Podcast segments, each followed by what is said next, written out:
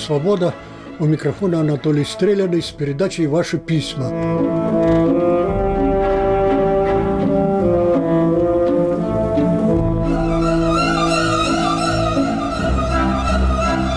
Читаю первое письмо. Даже детям в США непонятно, как что-то может быть ничьим. Все чья-то собственность – а собственность священная. Но тот факт, что в России много чего ничейного, двух подростков из Штатов привел в восторг. Одному 11 лет, другому 14. Оба с русскими корнями, они впервые путешествовали по России. Вернулись в полном восторге. Понравилось все. Санкт-Петербург потрясающий, Москва красавица, Кремль восхитительный, в метро как в музее – но больше всего понравился им Вышний Волочок. В Волочке люди добрые, леса дремучие, малина сладкая, сама растет на кустах, а не в коробочках в супермаркете вызревает. Клубника на грядках у бабушки вкуснейшая, огурцы в ее парнике самим рвать можно. В лесу грибов полно, черники и все ничейное. Хочешь рыбу ловить, бери удочку – да забрасывай. А в Европе и Америке для этого надо экзамен сдать, выучить всех рыб, каких можно ловить, каких нельзя, да еще купи лицензию, не сдал экзамена, 80 баксов потерял. А в России все просто. Где хочешь палатку став, где хочешь костры жги. Вот она, настоящая свобода. Что нам в школе втирают? Врут все про свободу. В России деньги совсем не нужны, все бесплатно, все ничье, восторгались ребята и стали готовиться к эмиграции из своей Америки, для начала учить русский язык, пишет их тетя. Если бы им было одному года четыре, другому шесть, меня бы посетила некоторая тревога, а то, что одному уже одиннадцать, другому аж четырнадцать, повергает меня в уверенное спокойствие. Они уже так пропитаны духом свободы и законности, хотя на словах ни во что не ставят эти штуки, что дух Америки не покинет их ни в России, ни на Луне. Я строитель на Северном Кавказе, следующее письмо. Здесь создается горнолыжный курорт и все, что к нему. К 25 году мы должны его сдать. Если бы вы видели масштабы, около двух тысяч рабочих и инженеров, специалисты из Австрии, Германии, Италии, Швейцарии, фантастическая дорожная техника, например, финская – она шагает по 40-градусному уклону. Хочешь молот на весь, хочешь ковш. Альпинист, а не машина. Зарывается гусеницами в скальный грунт и гидромолотом крошит склон. Деньги вкладываются колоссальные, но деньги наши, а все остальное европейское. Из нашего только КАМАЗы и старенькие бульдозеры. Где же наши бульдозеры-вертолеты, гидромолоты для скальных грунтов? Высокоточные погрузчики. Нас подгоняют. Быстрей, быстрей. Куда мы так торопимся? Показать, что Россия ого-го? А качество? У меня вызывает жгучую зависть культура иностранцев рядом с нами, их быт, небо от земли. Наши живут в кое-как сбитых вагончиках, как при строительстве коммунизма, и в бараках, где комнатушки на четверых и один душ на этаж. Красная Поляна, мост в Крым, большущие стадионы. Это все для отдыха, для престижа. Конечно, хорошо, когда люди отдыхают, но вот на какие деньги им отдыхать, где зарабатывать, на каких заводах? Нам объясняют, этот курорт будет для народа. Но я знаю точно, президент нашей компании может один раз и приедет сюда, скатится с горы для телевизора, а потом опять в Куршавель. Моей же семье это не по карману, а я разве не народ? У меня к вам из позапрошлого века вопрос. Кому на Руси жить хорошо? И кто в России народ? Пишет этот строитель. Интересный, между прочим, вопрос. Народа в привычном смысле в России уже нет. Этим она похожа на богатые страны. Население разделено на множество таких групп, будто они из разных стран, если не планет. Были времена, когда Россия состояла из крестьян, это и был народ, и бар. Они говорили на разных языках. Народ по-русски, баре по-французски. Но и тогда, когда баре перешли на русский, они не понимали крестьянского языка, а крестьяне не понимали их языка, барского. Такого отчуждения между высшими и низшими Европа не знала. Горький разговор об этом был главным в среде просвещенных и совестливых русских людей. Но даже из них не все отдавали и теперь отдают себе отчет, в чем тут дело. Не было и нет законности, не было и нет господства права. Все решает не закон, а произвол. Ты начальник, я дурак. Я начальник, ты дурак. Что делает законность? Она сокращает пропасть между людьми, уравнивает их, насколько возможно. Об этом и говорится, перед законом все равны. А если не равны, то те, кто сильнее, поднимаются над теми, кто слабее, на недосягаемую высоту. Так они становятся чужими друг другу, перестают понимать даже языки друг друга. В своей стране я точно иностранец, сказано почти сто лет назад. Следующее письмо. Хотите кое-что из моей биографии?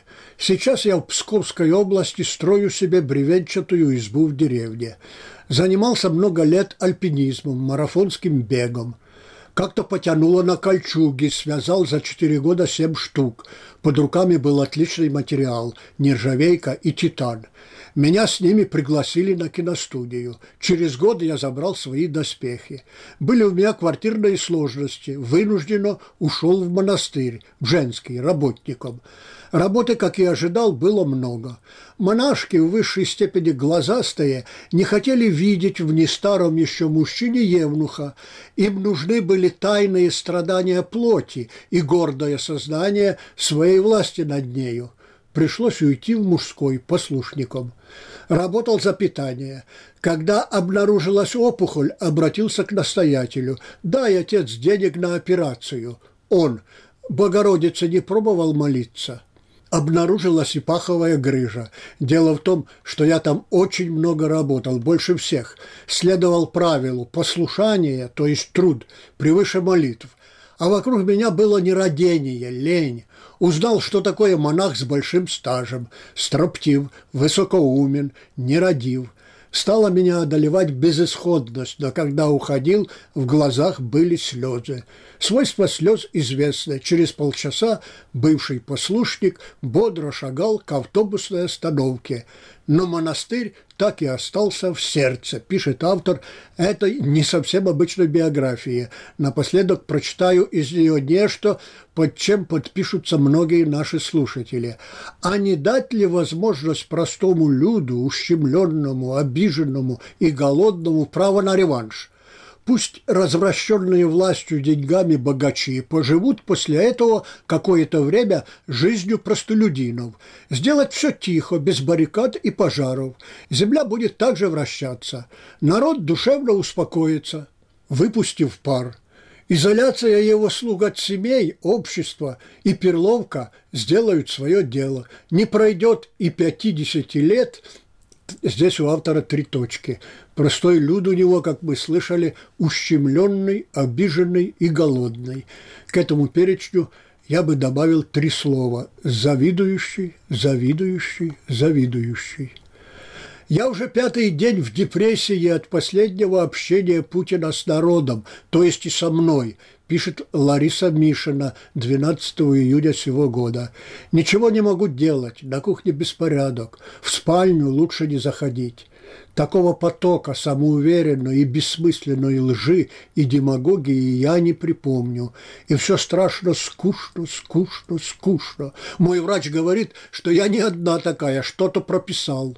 Считаю, что лекарства по случаю выступлений президента и других первых лиц России должны выдаваться бесплатно и без рецептов. Хорошо, Лариса, что вы, несмотря на ваше состояние, не утратили чувство юмора. Депрессия не ходит одна – это родное дитя или, по крайней мере, неизменная спутница повышенной впечатлительности, чувствительности ко всяким уродствам жизни.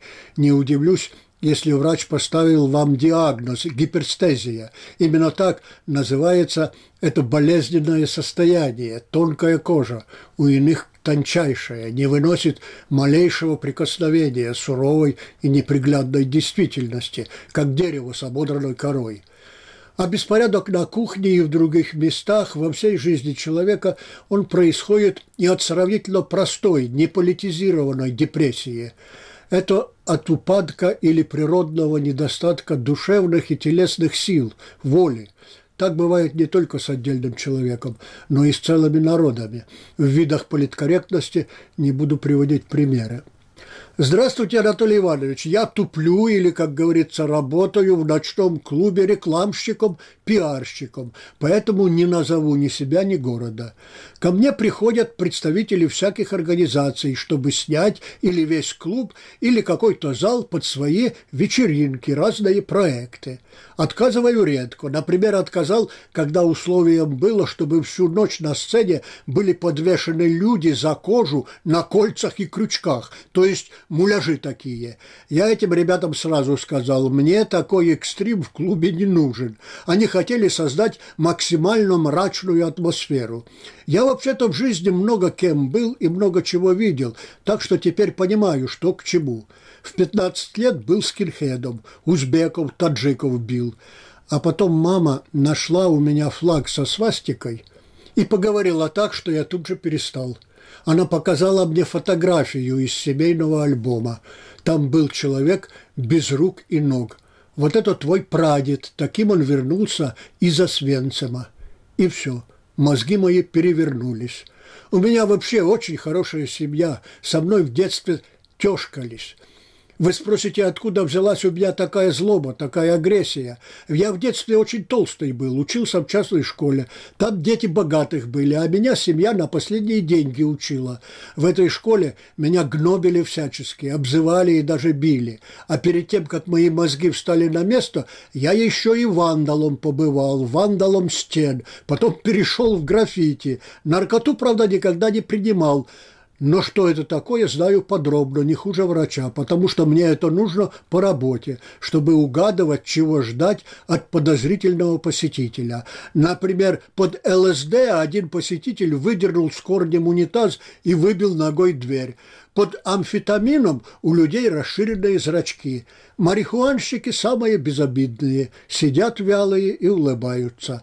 Наркоконтроль является крайне редко. Об этом заботится руководство заведения, потому что внимание этой структуры негативно влияет на репутацию клуба.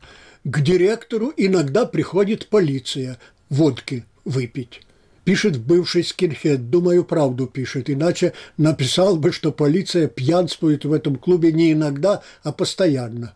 Большое дело сделал бы человек, который создал бы что-то вроде общества всероссийского по работе со скинхедами. Это должен быть умный, хорошо образованный, умелый воспитатель от природы – ненавязчиво, почти незаметно для самих своих подопечных помогал бы им становиться людьми. Я знавал таких наставников. Один из них провел несколько лет за колючей проволокой, а когда вышел на волю, то создал клуб для подростков, клуб спортивный, но с подспудной целью отвлекать их от подворотни. Радио «Свобода» у микрофона Анатолий Стреляный с передачей «Ваши письма».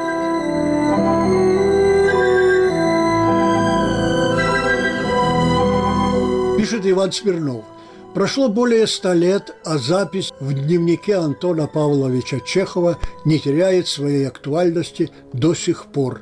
На одного умного полагается тысяча глупых, и на одно умное слово приходится тысяча глупых. И эта тысяча заглушает, и потому так туго подвигаются города и деревни.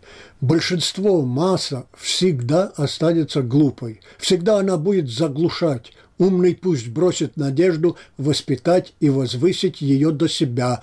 Пусть лучше призовет на помощь материальную силу. Пусть строит железные дороги, телеграфы, телефоны. И с этим он победит и подвинет вперед жизнь. Я вот почему взял это в передачу. Чуть позже Чехова мысль о том, что умному творческому человеку лучше строить дороги, чем пытаться просветить темных соотечественников, особенно художественными произведениями. Эту мысль высказал немец Шпенглер, за что, правда, и подвергся, хотя не только за это. Он выводил свой совет не совсем прямо из глупости толпы, а из судьбы человечества, как он ее понимал – как он ее толковал, из пути, будто бы уготованного двуногим. Это, мол, путь от Бога к безбожию, от общения с богами, от оглядки на них, от служения им к простым, грубым житейским заботам, к вещизму, к обзаводу. Путь, следовательно, от художественного творчества к научно-техническому. Политика России не изменится, следующее письмо, не изменится ни на миллиметр. Не надейтесь, пустые надежды. Россию много раз обманывали те же США. С ГДР Горбачева обманули, с Прибалтикой дурачили Ельцина. Да что там Горбачева и Ельцина? Всех россиян обманывали. Мол, вот как уступит нам Россия, тогда и настанет ее дружба с Западом. Теперь опять байки напополам с угрозами. Россия не верит ни на копейку этим речам и будет противодействовать. Конкретно говоря, отвечать ударом на удар. Оружие американское на Украину, российское оружие в Донбасс. Ничего другого не будет. На этот раз Россия уперлась. И все, все. Понимаете? Все. Другого не будет, уверен этот слушатель. Вы знаете, друзья, я не стал бы с ним спорить. Вполне возможно, что так и будет, как он говорит. Другое дело, к чему страна придет в итоге, в промежуточном итоге, разумеется. Ведь все итоги в жизни, они промежуточные. Большего или меньшего, временного или вечного отчуждения России от западного мира никогда не исключала западная мысль. Никогда. С настроением этого слушателя свободы живут многие – мы хорошие, мы, положа руку на сердце лучше всех, наши умы, наши науки, наши изобретения, наши песни и пляски, всем умам умы, всем наукам науки, всем изобретениям изобретения, всем песням и пляскам песни и пляски. И тут же вы слышите, нас дурачили, нас обманывали эти американцы, да и все, кому не лень. Вы не верите своим ушам. Таких, кого легко обмануть, русский язык именует простофилями – что же ты, мил человек, хочешь сказать? Что вы простофили великие? Вряд ли он хочет это сказать. Он вообще не совсем знает, что хочет сказать. Его донимает обида на судьбу. На судьбу, которая отняла у него то, что он считал величием. А для удобства он придает ей облик дяди Сэма, как когда-то облик англичанки, которая всюду гадит. Это и называется ресентиментом. С этим состоянием души связаны известные умственные игры образованных людей. Вот читаю – Запад из эпохи модернизма, а затем постмодернизма вынес только одно – отказ от собственной же наработанной и развернутой культурной традиции. Он ампутировал ее. Это все равно, что ампутировать голову. Теперь на глазах у всех разлагаются все его культурные составляющие. Нам в этой разлагашке нечего искать для себя и нечего взять. Они больше нам не нужны. Увы, и даже лучше держаться от них подальше, особенно молодежи, пишет госпожа, не буду ее называть, чтобы не обидеть. Каждый очередной культурно-исторический период, в данном случае на Западе, не просто приходит на смену предыдущему, а противопоставляет себя ему – Этому учат в школе. Сентиментализм против классицизма, романтизм против сентиментализма, реализм против романтизма, модернизм против реализма, постмодернизм, ни дна ему, ни покрышки против модернизма. Последние два, как мы слышали, не нравятся этой требовательной женщине. И вот она говорит, зачем они нам, русским, особенно молодым? Какая невежда, Господи, скажет любящая свой предмет школьная словесница, но права будет только отчасти – Здесь не столько невежество в обычном смысле слова, сколько именно игра, умственная игра, угодная Кремлю, если там, конечно, всерьез решено отвратить молодежь от Запада. В скрипты подавайтесь от раковицы и отроки. Эти разговоры кому-то интересны и доступны, кому-то не очень. Дело, однако, в том, что в России они могут оказаться судьбоносными. Это не значит, что и впрямь всех оденут в зипуны и сарафаны, а детей усадят в церковно-приходские российские школы. Кремль тоже играет. Он, собственно, главный среди играющих, устроитель скрепного развлечения. Судьбоносность же, как уже видно, в том, что Россию обрекают на отсталость. Страна получается по многим внешним признакам западная, но в том-то и беда, что по внешним. С моей подругой Катей, следующее письмо, мы при встречах говорим про близких, деньги и образование. Ее прабабушка до революции закончила гимназию. У нее было девятеро детей. Старшие, в том числе бабушка Кати, еще успели закончить университет. У Кати два высших. У нее была мечта дать образование сыну в одном из лучших университетов Америки. Выбрали Стэнфорд – скопили деньги. Сын способный, английский знал отлично, потом и немецкий стал учить, ведь специалист с одним языком уже не товар. Хорошо закончил школу, но с выбором вуза стал маяться, поступил, наконец, в экономический. На четвертом курсе заявил «учиться не хочу». Ощущение, что все четыре года учил одно и то же. И в Стэнфорд не хочу, не хочу и не буду и это одно из главных поражений Екатерины. Говорим с нею о том, что школы в России озабочены одним – показухой. Цифры и еще раз цифры. За них и бьются директора. В Москве перед Всероссийской Олимпиадой устраиваются семинары для натаскивания школьников на результат. За городом снимается санаторий. Туда сгоняют детей и преподавателей. И натаскивают, натаскивают. Москва хочет, чтобы побеждала, а она и не жалеет на это денег. Школьники участвуют в Олимпиадах не из интереса, а чтобы поступить в ВУЗ без экзаменов. Так хотят родители. Я знала мальчика, который из Уссурийского края приехал на Всероссийскую Всероссийскую Олимпиаду. Так он биологию за 7-10 классы учил самостоятельно. Учителя биологии в школе не было. В нашем поселке есть школа, библиотека и пивнушка, рассказывал он. У меня выбор был между тем, чтобы банку от пива гонять или сесть за учебники. Зачастую даже в подмосковных школах нет учителей-предметников, а выпускники за высшим образованием едут в Новосибирск, Томск, Пермь. Там еще сохранились традиции обучать, а не гнаться за рейтингом. Читая такие письма, все больше убеждаюсь, что моя партия кругом права. Да и как может быть иначе, если в ней состою я. Правда, пока что никого, кроме меня. В программе этой партии тоже один пункт. Образование не должно быть обязательным. Посылать ли ребенка в первый класс или сразу в пятый, или ни в какой, пусть решают родители, пока их отпрыск это им позволяет – Государство, то есть чиновничество в дела образования не должно вмешиваться ни в какой мере и ни под каким видом. Почему я так смело за это выступаю? Потому что знаю, по-моему, не будет. Но движение в мою сторону потихоньку идет. Что делает человек, который хочет учиться сам и учить своих детей? По-настоящему учиться и учить. Обращается с этой заботой к родному государству, как бы не так – Мальчик из уссурийской глубинки – человек редкий, редчайший, но мне достаточно и одной этой судьбы, чтобы повторять и повторять. Учеба должна быть добровольной, раз, и кто действительно хочет учиться, тот в наше время будет это делать, где бы ни находился, два.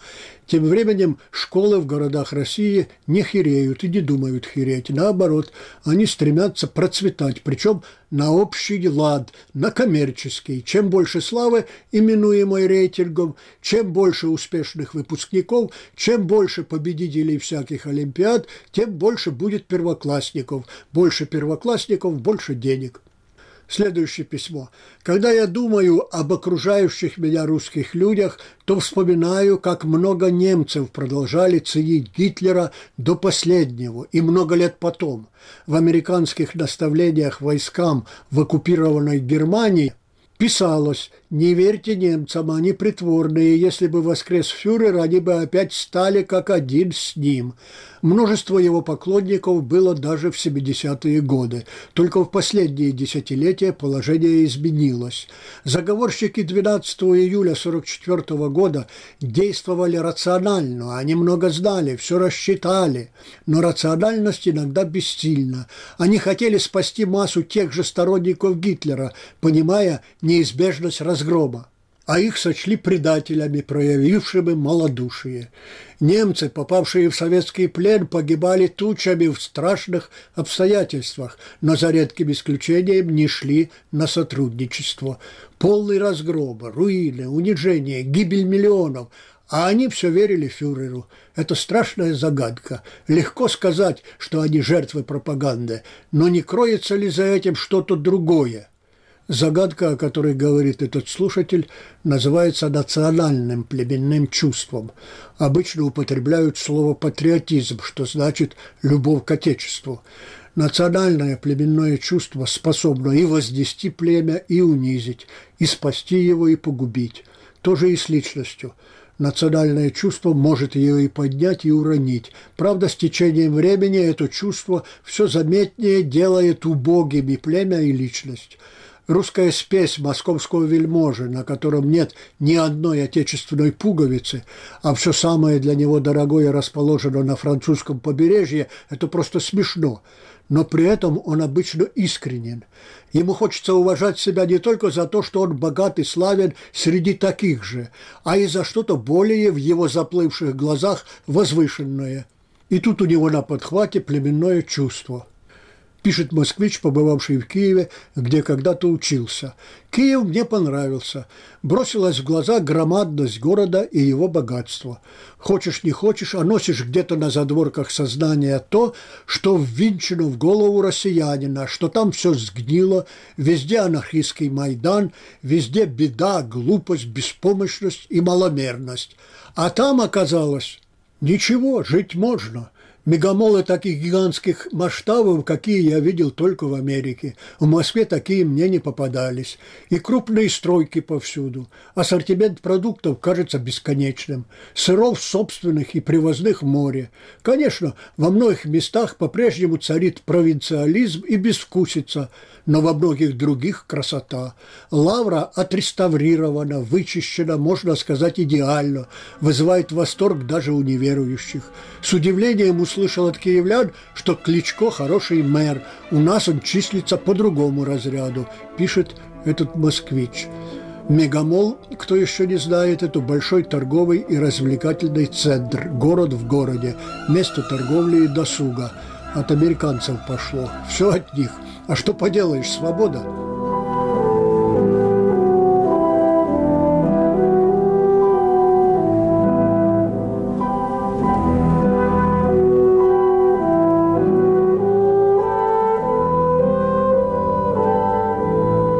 На волнах радио «Свобода» закончилась передача «Ваши письма».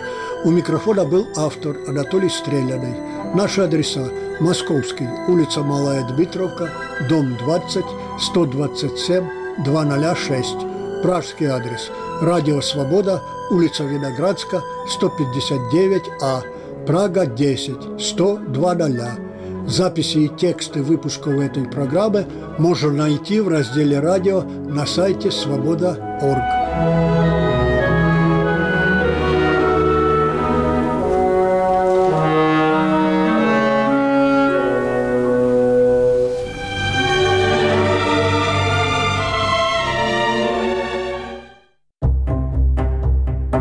вы относитесь к средствам массовой информации, признанным иностранными агентами?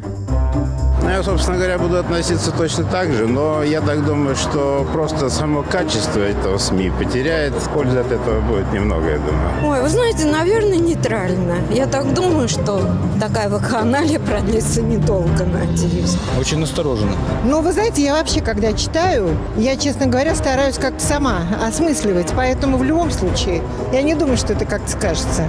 Я не употребляю информацию. Не сказать, что отрицательно, но с некой осторожностью осторожностью.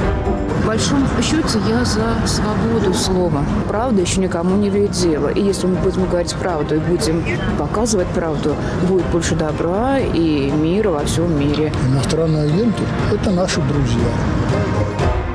Радио «Свобода». Глушить уже поздно.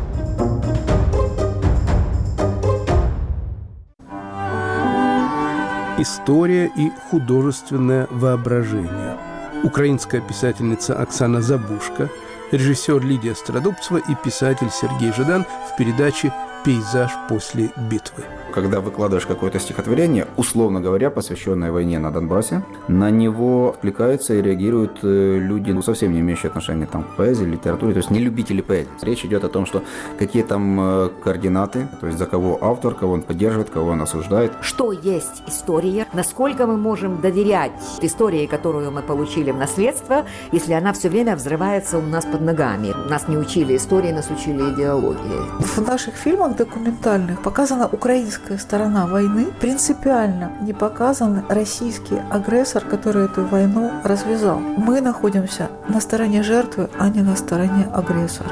Слушайте нас сразу после новостей.